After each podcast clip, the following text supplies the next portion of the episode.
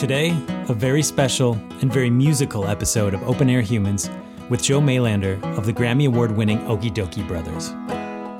We don't need a motor, we don't need a sail, and we don't need no fins or gills, and we don't need a tail. Let's just keep it simple, we'll each get an oar, paddle out to no man's lake, and float till we can't no more. The Okee Dokee Brothers are an independent bluegrass and American roots children music duo of Joe Mailander and Justin Lansing. The duo are childhood best friends and are known for their joyful brand of music filled with messages of positivity and songs that inspire families to spend more time outside. In 2012, the duo won a Grammy for their adventure album, Can You Canoe, which was recorded during a month long paddle down the Mississippi River. Today, Joe and I talk about the inspiration behind their music with live performances of tracks like The Life That's in You, Church of the Woods, and The Great Grandmother Tree. Settle in for a very musical and magical trip through the forest. I wanna float down a river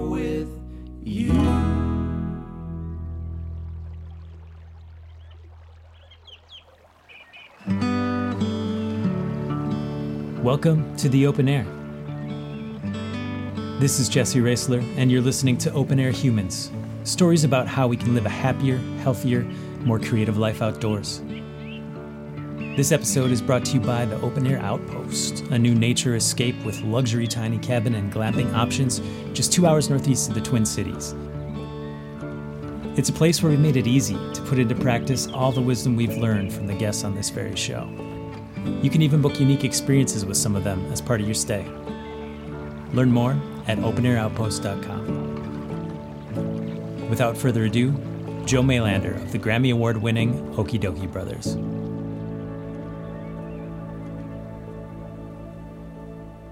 Joe, I'm so thrilled you're here and you brought your guitar with you, and we're doing this in person. Um, it's all amazing. Uh, I'm not only like incredibly excited to dig into your really thoughtful songwriting, um, but I'm also selfishly excited that when I go home tonight, I get to tell my three and six year old that I got to hang out with an Okee Dokee brother. Oh, and that's awesome. going to buy me some cred. Nice. I'm happy to hear that, Jesse. Thanks for having me. Yeah. Um, you know, your music is often categorized as as children's music, and yeah, my kids adore it, but but so do I. And there was a moment um, I can I can remember, like driving, and the kids weren't in the car, and for the first time, I'm like, I want to listen to, or more aptly, I want to sing along to your music and put it on. And I'm like, as a grown man, do I get to do this? I'm like, yeah, I get to do this. Yeah. And I let it rip, and um, I haven't looked back. And I think your music has brought like so much joy to our family, and that's the word that I keep coming back to is joy. Mm. Like that's the first thing that that hits me with it, and then when I pay close attention I re-listen to the lyrics, it reminds us of all the ways that we are connected to nature, and reminds us um, to get outside more and experience that. And you know, I've heard you talk about spending time outdoors as a vitamin everyone should be having Mhm. um, to quote you. And I'm just curious, like, where did you develop that core belief, and what inspired you to write so many beautiful singable songs that would introduce kids to these ideas? Mm. Yeah, well, the core belief came from a childhood of a lot of outdoor time um, and a shared childhood with Justin, the the other songwriter in the group, um, where we we grew up in Denver, Colorado together, and we have memories that we draw on while we're writing songs today um, that are based in the Rocky Mountains on camping trips uh, with our families. And um, and out on the plains too. My family's from eastern Colorado, and we would go out there and camp as well. Um, and I think what we, we what we draw on is this feeling of um, yeah, it's a kind of a combination of joy and calm at the same time that you get out there in nature, and we try to put that into our our songs. You know, um, the entry point is joy and adventure and excitement, right? Um, that brings people in, and that that attracts us to nature. But then, you know, you spend enough time out there, and you reach a whole nother level um, that I'm calling calm, but really it's just presence. And um, I think Justin and I have always noticed that, and it does feel like a vitamin. and it evens you out um, if your mind is going a little crazy and a little quick. Um, and when you get into that present moment, especially if you're sitting around a campfire with a guitar, time disappears and your mind opens up, your heart opens up. Um, and that's where some real core memories are formed, right around that kind of ritual. Um, because there are other beings around you in those moments, you know, the plants and the critters and the wind, the rocks, and you're in kind of communion with them. And so that is uh, that is the the vitamin I'm talking about. And that is also the element we tried to bring into our songs, the the adventure of nature and the joy of it all. But then, like you said, when you settle into the tunes or maybe later in the album as the tracks go on and on, and maybe you've already had some good laughs. What we try to do is provide kids and families with that moment of presence and um, where they can get in touch with their emotions and and hear something in the song that surprises them and um, makes them appreciate the moment they're living which you know especially with young families time goes quick so it's a it's a gift. It's an honor to give families moments that they can hold on to and make that time last a little bit longer that goes so quick. Awesome. Um, you mentioned two words, uh, ritual and communion, that I want to come back to and dig into. But, before we do, um, I was hoping for li- for listeners of this podcast that might not be as familiar with your music, I was hoping you could play a song that you just very recently released off the new album Brambletown, which my Apple Music, I looked today and it was my most played song of 2023 thus far. It's one I keep coming back to, and my boys as well. Um, and that's the life that's in you. If you'd be so kind. Yeah, would love to. Awesome.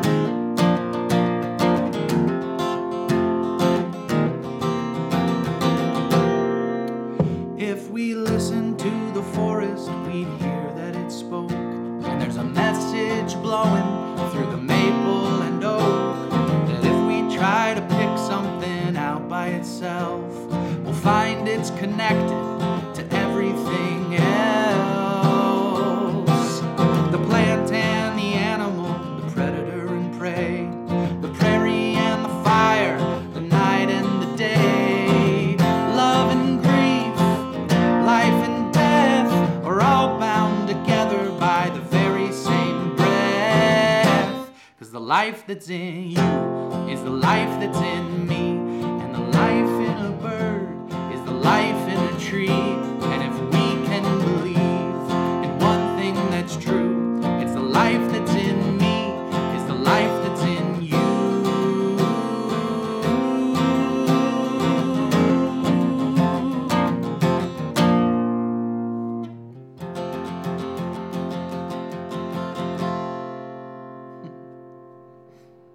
Amazing. I, that is the most restraint I've practiced in a long time. Not to sing along with you. Sing a little harmony with me. God, I, yes. um, but wow, there are so many pieces of that that I think we could pull out. You know, um, to unpack a little bit of the lyrics. But one that stuck with me is like if you try to literally pull one thing out by itself, you'll find it's connected to everything else. And I, I think that speaks to like one of the core themes of this interconnection. And I mean, it feels like you're essentially introducing, you know, six year olds to the Gaia hypothesis. Mm. The fact that like, you know, we think about I'm I'm one living entity, the birds living in any the plant is, but hang on, are we all part of something much bigger? Which is a huge idea. And to introduce that to to kids, you know, what's gonna come of that, like the benefits that can come of that to like understand that you're part of that and if you harm the earth maybe you're actually harming yourself and like what ripples out Mm. from that as a core belief i think can be huge and once you start to see those interconnections um you know the way that on other songs in the album you talk about how trees are communicating through mycelium and like there are a million little interconnections and once you pay attention to that it starts to just build and there's this you know epiphany and i'm wondering was there a time for you maybe a moment or a collection of moments where you started having that epiphany you're like hang on there are more connections than i realize Yeah. It's hard to point back to one specific um, thought here, but um, or memory, but but a cool thing to bring out uh, about that is that in writing songs, I've I've learned certain things as I've written the songs, or well after I've written the songs. I've realized these things that came through the art that um, I didn't even mean to really, you know, write about. Um, and that that kind of proves this whole kind of thing you're talking about anyway that there's kind of a, a bigger whole out there that's working through us and so i didn't even know really about the the gaia you know idea before writing this song. Actually i just started reading about it recently. Um, and uh, of course i i've you know heard general thoughts on interconnection and whatnot but um, the superorganism that we're all a part of right and that we're all little parts in this body that's breathing and and living um that fully you know didn't hit me till till recently. And even you know every time i hit sing this song i'm like i get another level of what that actually means. Um so the art is ahead of me in a lot of ways.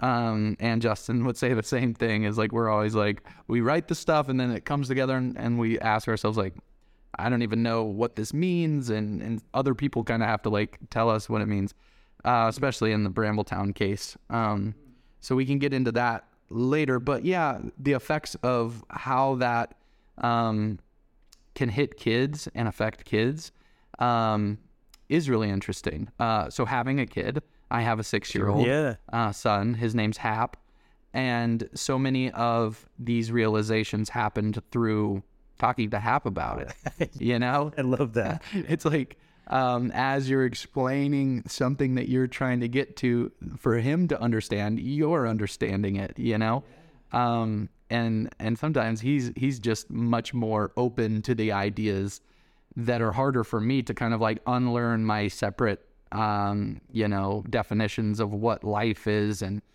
sure you can understand things like animism where there's a spirit in every being. But yeah what does it really mean to be a being altogether? Um, i would say that uh, you know um, being in community while making music and singing would be one memory i would point to of how much more alive and connected you feel when you're sitting around a fire and singing and camping out for a couple days unplugged from the internet and your phones. Um, I've had that experience a few times, and um, the different way your body feels is is the most proof you you need. You know, it, it's not necessarily a book that convinces you or a, a definition of a word or a theory. It's walking away from an experience like that and literally feeling more connected to your spirit and the spirits around you um, And yeah, that's what I would point to is community music making and nature.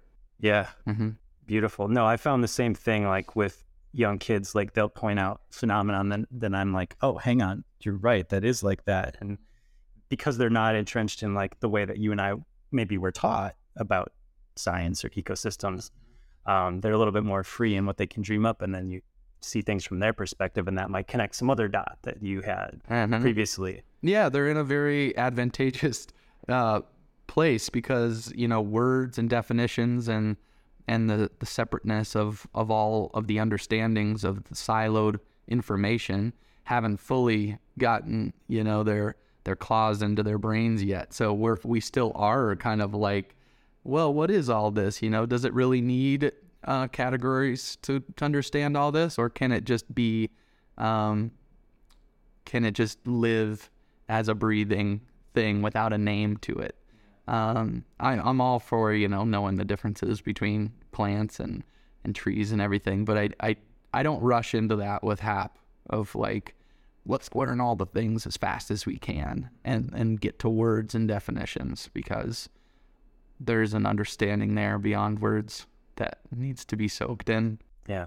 And the mystery is often where the magic lies, right? You don't want to over define something because, I mean, letting it be what it is is where you find a lot of that magic. You know, it, this this essential sort of core idea, though, of like the realization that you're part of something big, much bigger than yourself and beautiful. I feel like, for me, is like what you know. I was brought up Lutheran, and like traditional religions are meant to make you feel that, Mhm. right? And for me, nature showed me it in a much more direct and meaningful way. And I found that I felt closer to what you might call the divine um, out in nature versus in a church, which um, I know is something you've thought a lot about. Um, and there's another song I, I was hoping you would share with us um, that gets at that idea. And then there's things I'd love to unpack about that song um, as well, and that is Church of the Woods. Yeah.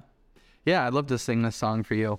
I think um yeah, after after I sing it we can unpack some some thoughts on on what you just brought up. But a quick a quick intro to this song and the context of how I I wrote it um might be advantageous to to listen to a little bit as we listen to the words.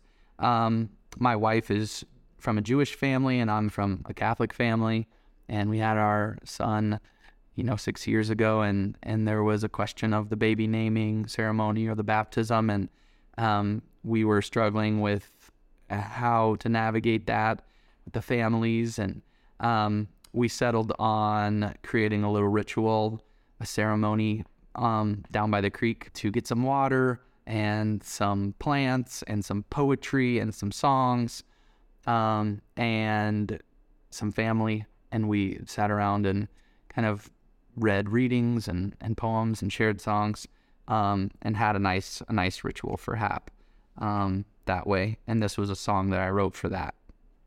Um, that was yeah i was just thinking about that when making this song. So it's a blessing it sounds like this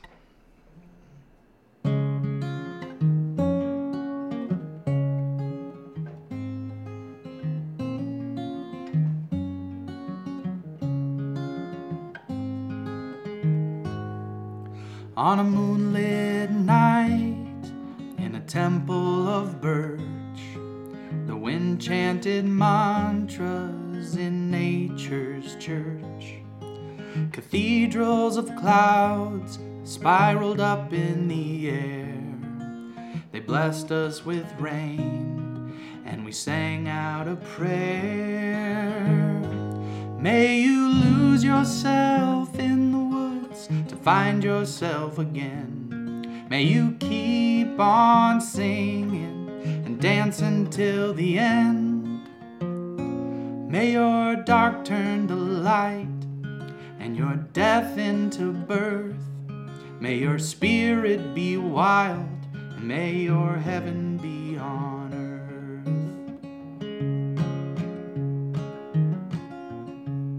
The stars above were shamans dancing round the fire.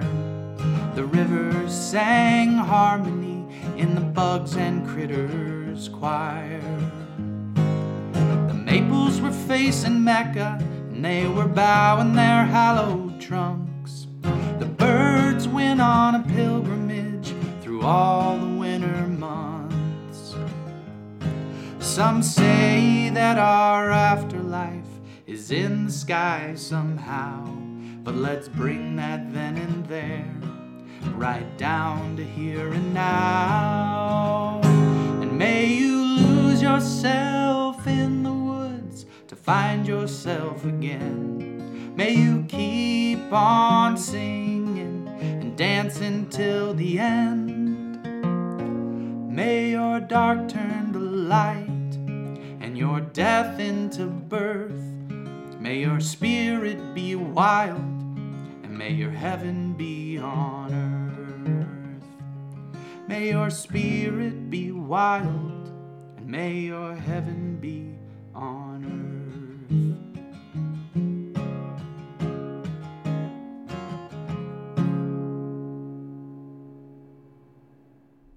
Thank you for that. I think it's awesome that you created your own ritual. And I think ritual is something that we lack in modern American society, sadly. And there's probably a lot of reasons for that. But I mean, one, I think, is that people aren't attending church like they used to. It's probably the lowest numbers in a long time. And there's plenty of reasons for that. And, you know, I think everybody has a complicated relationship with religion, however they were brought up. But I think part of what we've lost, we've sort of thrown out we've thrown out spirituality with the religion water kind of and it's like are there aspects of ritual or spiritual practice that we can reintegrate whether that's with nature it doesn't always have to be part of what you think of as a traditional religious ceremony there are rituals that we could build and i love that you've done that here Yeah. Yeah. Well, I will say, I do think there's going to be a huge resurgence in the need for spiritual connection. And every human on earth has roots back to um, a spirituality that's that's based on land rituals. Um, so I think that was a big moment for me as I realized that my Celtic roots, you know, did have um, somewhat indigenous, you know, uh, practices. And if you go back far enough, um, before kind of the colonial and the Christian um, mindset, even even though in the early Christian times in those Celtic um, areas, you know, I'm no historian or anything, so don't quote me on anything, but the the ceremonies even of the church were so much more land based at that time too, and so you go back far enough and you realize that we've all had roots in sitting around a fire and singing and drumming and dancing and ho- holding ceremony in really meaningful ways. And um, there's there's a huge need for it as we enter the climate crisis and the lack of biodiversity and the insects that are all dying around us. And we see all of this happening, and we ask, what can we do about it? Um, seems hopeless, and we can't change these laws, or we um, don't have the power to have influence, right? So we start looking within, and um, I think a lot of folks are open to, to that. You know, we've seen a bunch of people doing therapy, and that's always a good step. Um, psychotherapy and looking back at childhood and looking back at patterns, that's part of it. But I think the other part is, um, it, I feel like folks are definitely going to warm up to integrating those spiritual experiences um, with with the therapy too, and um, and it's not a big scary institution that's in uh, indoors in a church and uh, has rules and um, you know threats and things like this. Um, it's saying that the human being is um, is perfect as they are, and yes, we have flaws, but that's part of the the perfection that we have to work through those struggles. And spirituality gives you a framework to um, to get through that. So I'll stop rambling on that, but I do think uh, I do think folks uh, seem to be heading in that direction, and I'm super hopeful for that because I think those small feelings that we have, even though they're seemingly insignificant, are actually really impactful on on the future of this planet. And so, um, yeah, I am hopeful for that. That's awesome. And yeah, I mean, I I'm glad you brought up like yeah, these practices that were happening when your descendants were doing their indigenous practices. Yes, it was over in Europe, but they were closer to the land and had that understanding, that relationship that informs the entire way you see everything about the earth and the world, where you come from, and where you're going. Um, and when you when you immerse yourself into what our ancestors did, like 99% of the time, they were out in nature, communing with nature in a way that we do maybe flip that around and it's like 1 to 5% of our day.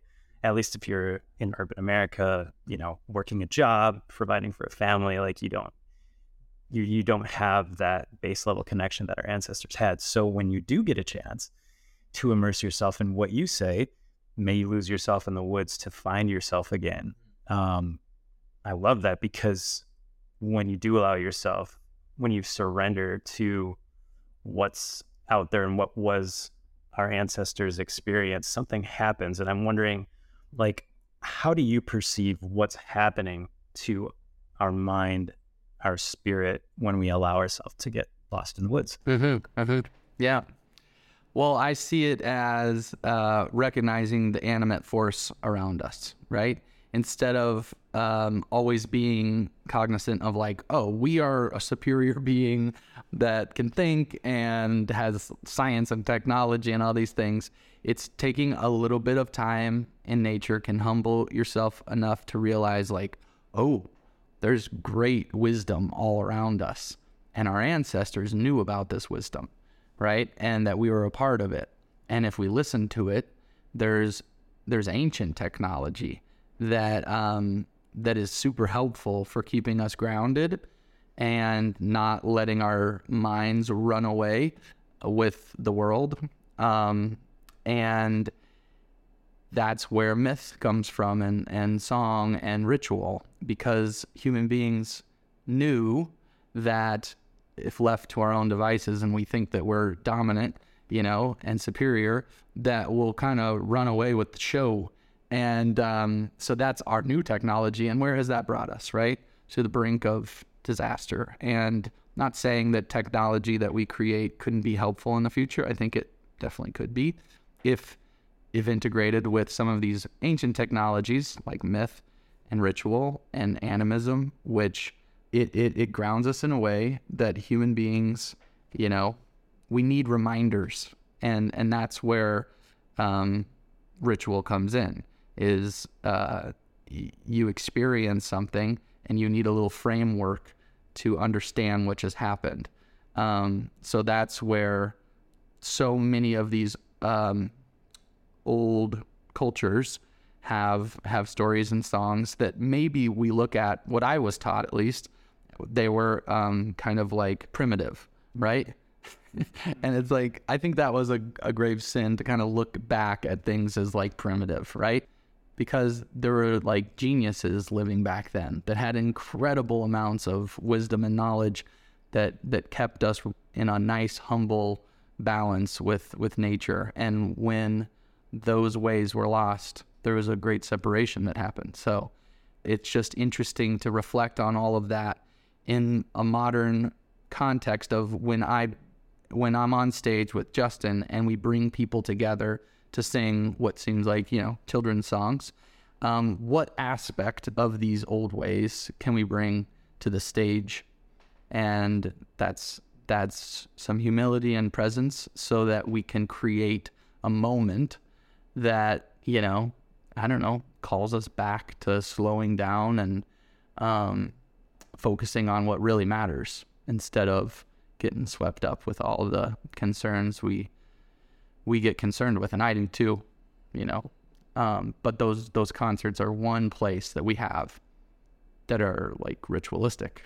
People people can like sit in a theater, dark and like it's almost like a it's almost like a church, you know. Um, so when you have folks out in the audience like that, and they're in a state of emotion because they're there with their kids. It's like, oh, there's a responsibility there to to bring your your best self for those moments. Yeah. Yeah. I didn't. I just, you know, thinking about the parallels between you are taking us back to an ancient tradition and ritual and reconnecting us to something that our ancestors did, just like getting lost in the woods does. You know, it's Mm. another part of it, I think. Um, and to me, that's what getting out and having a, a nature experience it is a, a remembering and a um, a reconnecting in that way. And for me, like the pandemic was actually like a start for me to go back to those things. Like I'd always been kind of curious, and I mean, I grew up in the country, and then you know moved to the city, and I got back to my roots, and I started foraging, and I started birding because all of our TV and film work was shut down for 6 months, and like it changed my life for the better in so many ways, and uh, in a lot of ways, this show was sort of born out of that. But I realized like when I was going out there, it was like a remembering or a reconnecting. It was like novel to me, but I was like, oh, this is ancient. This is in our bones, just like the ritual of storytelling and sitting around a fire. So I think there's a, a parallel there.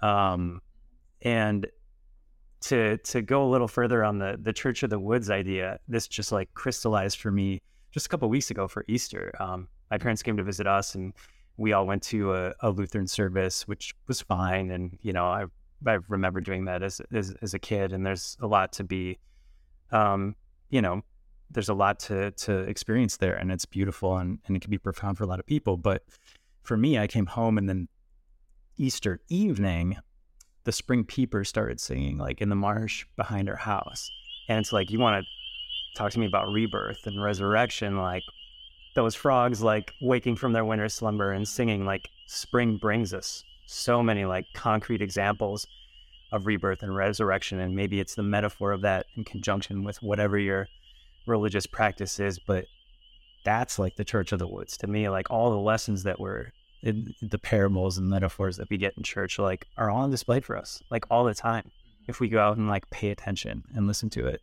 So i'm curious if there was like if there are any like natural phenomenon for you that like started to bring this idea of the church of the woods. Are there any spe- specific things that you're like oh wow here's a way that i'm connecting with either you call it spirituality or divine energy Uh-huh. that brought that home for you Yeah. Well, we live in a neighborhood near the near the creek, and and there's a little.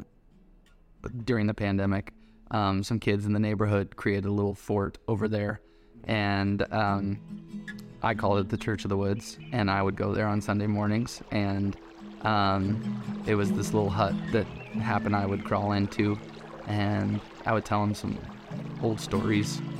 And um, being near a body of water that's moving like that is also you know special to me. I know it's not the cleanest water but it's also there's it's water and it's uh it's beautiful.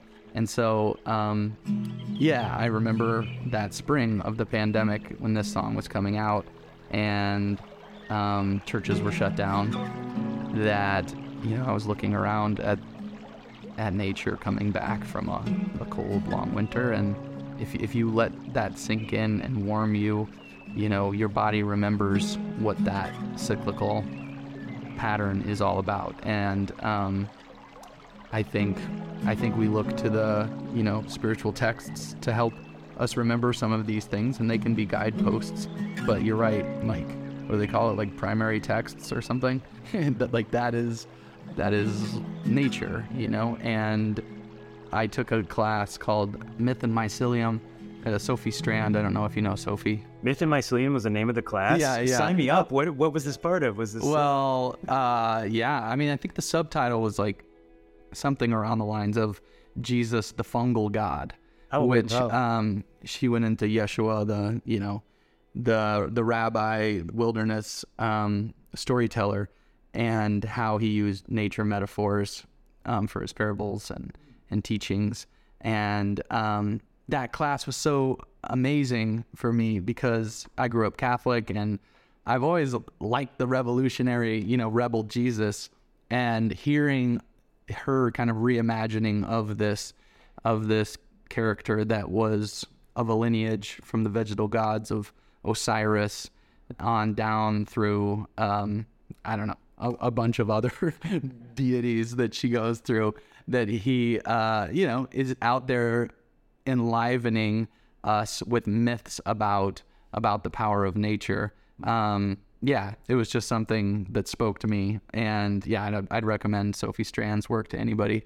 She um, she's a mycologist and a mythologist and a poet from New York, and um, yeah, you should check out her book. It's called The Flowering Wand. It's rewilding masculine myths, and Jesus is in there as well as Merlin and Joshua and Joseph and all these other amazing myths. So, yeah. Amazing. Thank you for Yeah, that. of course. Wow.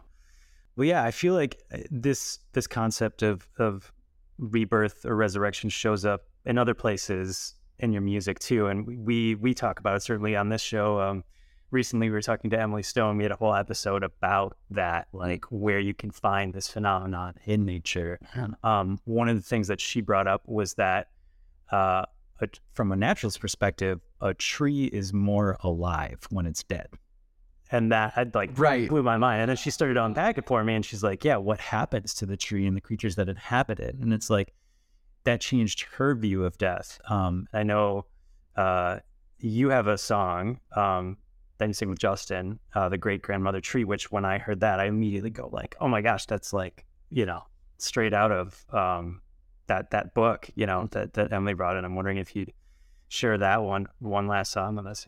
Yeah, let's do it. One one thought. There is something I think about in the spring a lot that um that roots me back into kind of that idea of of resurrection and life after death.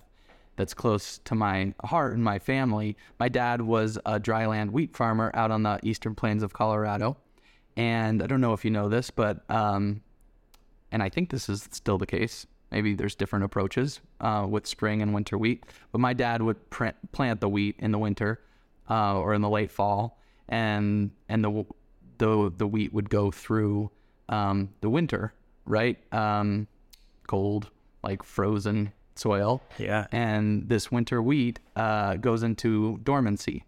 Um, and when it sprouts again in the spring, it's it's much hardier than the spring wheat that uh, you know maybe some other farmers plant uh, because it's gone through that dormancy and and it's um, grown a harder shell around it and whatnot. Again, not an expert on wheat, but I heard my dad tell me that story throughout childhood that that winter wheat is is a good metaphor for that um, going through the winter and and and struggle and pain and hardships so that when we do come back to life you know we have a little bit of strength in us and um, that's something i always like to think about the metaphors abound like in Yes. nature. I mean, there's something you, there's so many things you can look to that can help you get through anything in your life if if you can keep in mind. And this is you brought up mid. We could probably have a whole separate conversation about Joseph Campbell. Maybe yeah oh yeah of course Okay, so like that's where I go to um, the power of myth, like his conversation with Greg Moyers, but like thinking about examples like that, and then going like, okay, if if that wheat can make it through, and and the the winter made it stronger, like what am I going through that feels really hard, but is going to make me more resilient for whatever the next thing is. So there's that's just goes to say there's wisdom all around us if we look close enough to see it. Yeah. Well, that's great. Yeah, thanks for that. I'll get right into grandmother tree here.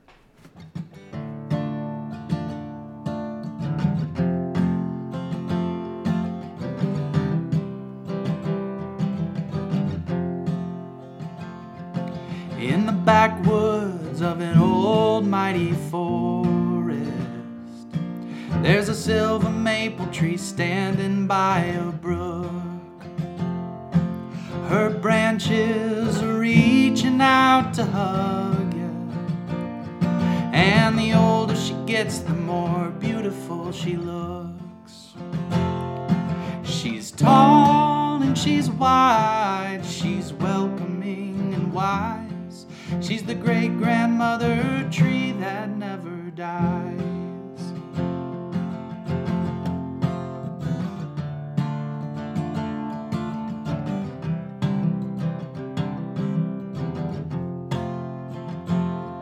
She put roots down in the river valley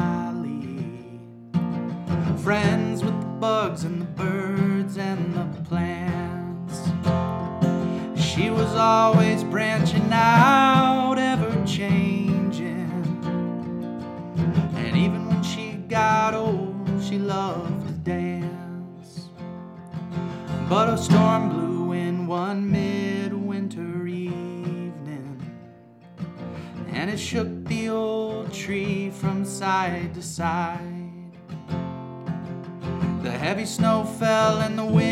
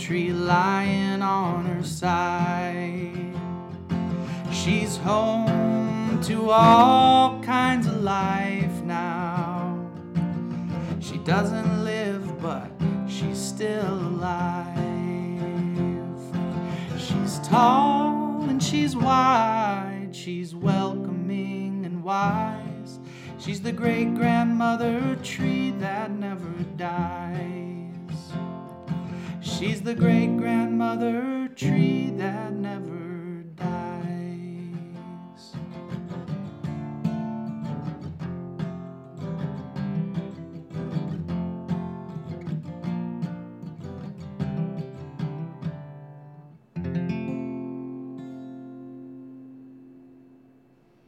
Beautiful. She doesn't live, but she's still alive. And just like Emily says, right? Yeah, exactly. That's great. Yeah, I love that. I love knowing that um, there's actual, you know, proof out there that says the tree's more alive when it's Yeah. dead than when Yeah. it's alive. Yeah. I mean, isn't that an surrender. incredible idea? When you change your perception, like, does death still look like death in the way that it looked like to you before? I mean, as you look closer at like plants and animals and and these things, has your perception of death changed? Has that changed how you how you live, how you look at things? Like, I'm so curious. Well, yeah. Um, I guess I can only go off of you know how I feel about death these days. Um, I I guess over the years have gotten less and less afraid of the idea of death because it is quite beautiful. You know, um, surrendering to a bigger energy and um, kind of communing with all of those different life forms around you. I think, um, yeah, surrender to me is is where a lot of freedom and groundedness is found. Um, you know, something a little personal with that is I've I've gone through and still am in in recovery, and um, you know, in the twelve step program with with alcoholism, and surrender um, is obviously one of the primary um, lessons learned when beginning those steps. And um, yeah, I would have never, um, I, I, I, I could never go back and, and regret that decision of just like that moment of clarity of, of surrendering and what beauty came from that and um, all the all the good things that came from um, from that moment 14 years ago, you know, and it is right when we started kind of playing for families and whatnot, um, came from from a gift that was surrender and just saying like this old part of me is dying, and um, a new part that I don't know about is is being born, and we'll see where that leads. You know, so that's just one thing I always think back to of of kind of a death in my life that that was well worth it, you know, and kind of shed something and move on. And obviously, real death is a little more um, substantial than like these little deaths we go through. But the more we practice death, uh, the more ready we'll be for it, and the more present we can be for our lives. So, one definition of like ritual and ceremony, and even even um, initiation, um, as as we grow up, is that there's always aspects of death, right? That we're we're always practicing that, um, that letting go, and so that always resonated with me. That you know, for a ceremony, ceremony or a uh, an initiation to feel grounded, we we bring up death, we reflect on death, we go through a struggle of some sort that reminds us of our mortality so that when we get to the end of our lives, we're not grasping onto it and holding on and saying we didn't get enough or not enough time. That we say, you know what? Yeah, we're gonna go back into the hole and and enter into that. So yeah, hopefully, you know, as I practice that, I get more comfortable with the idea. yeah, and that that was one of the the things I took away from from Emily and her sort of naturalist in depth too is that when you see the phenomenon play out in nature and ecosystem, it's never the end of something; it's a transformation into into something else. And the more times you see that, the more you realize, okay, any death is going to be a transformation into something else. You might not know what that is, but it just changes how you look at it. I think for sure that you get to be a part of some magical transformation. Yeah. Yeah. Yeah. And again, that, that mystery is part of, you know, I, I think I would, I don't want to know. Like I, I enjoy the mystery of it yeah. as well, but I think seeing examples of it play out where you see that it is a transition and a transformation is, I don't know, that does something to your mind too.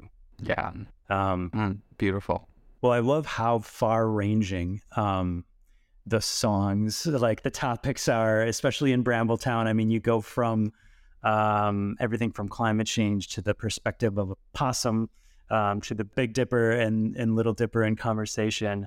Um, and I think people are going to love that album and should check out the entire catalog.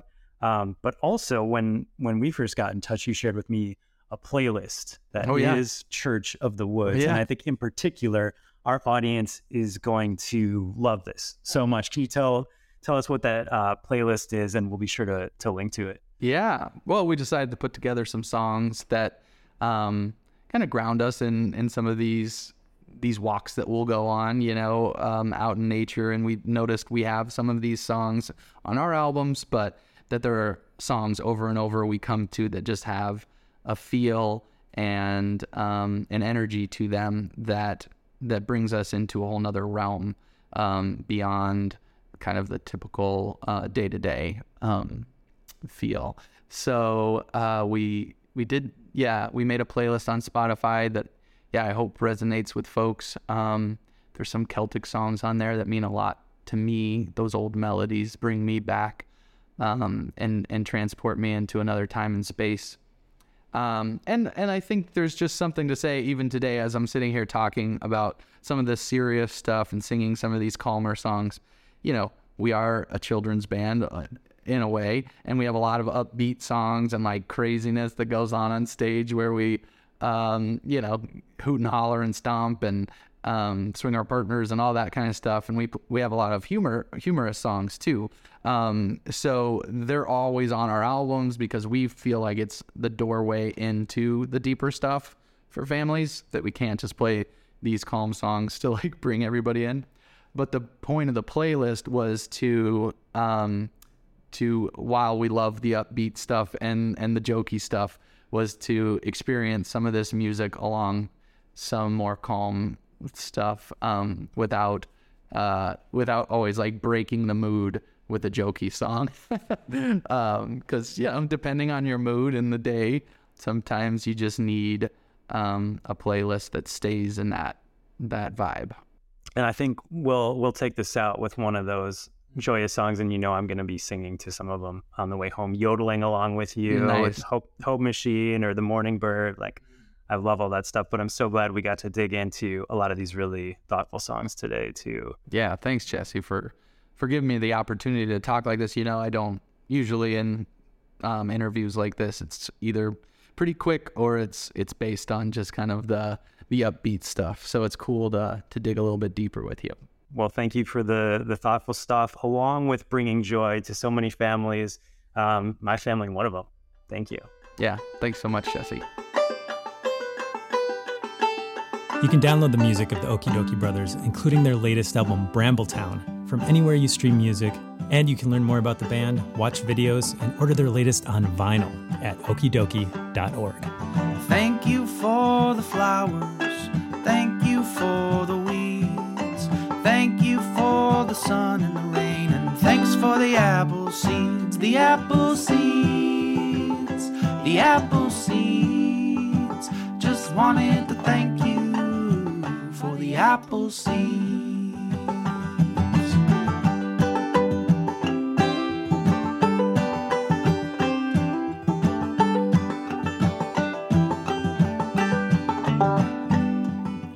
Thank you for the branches. Thank you for the breeze. Thank you for the shade grove. And thanks for the apple trees. The apple trees. The apple trees Wanted to thank you for the apple trees.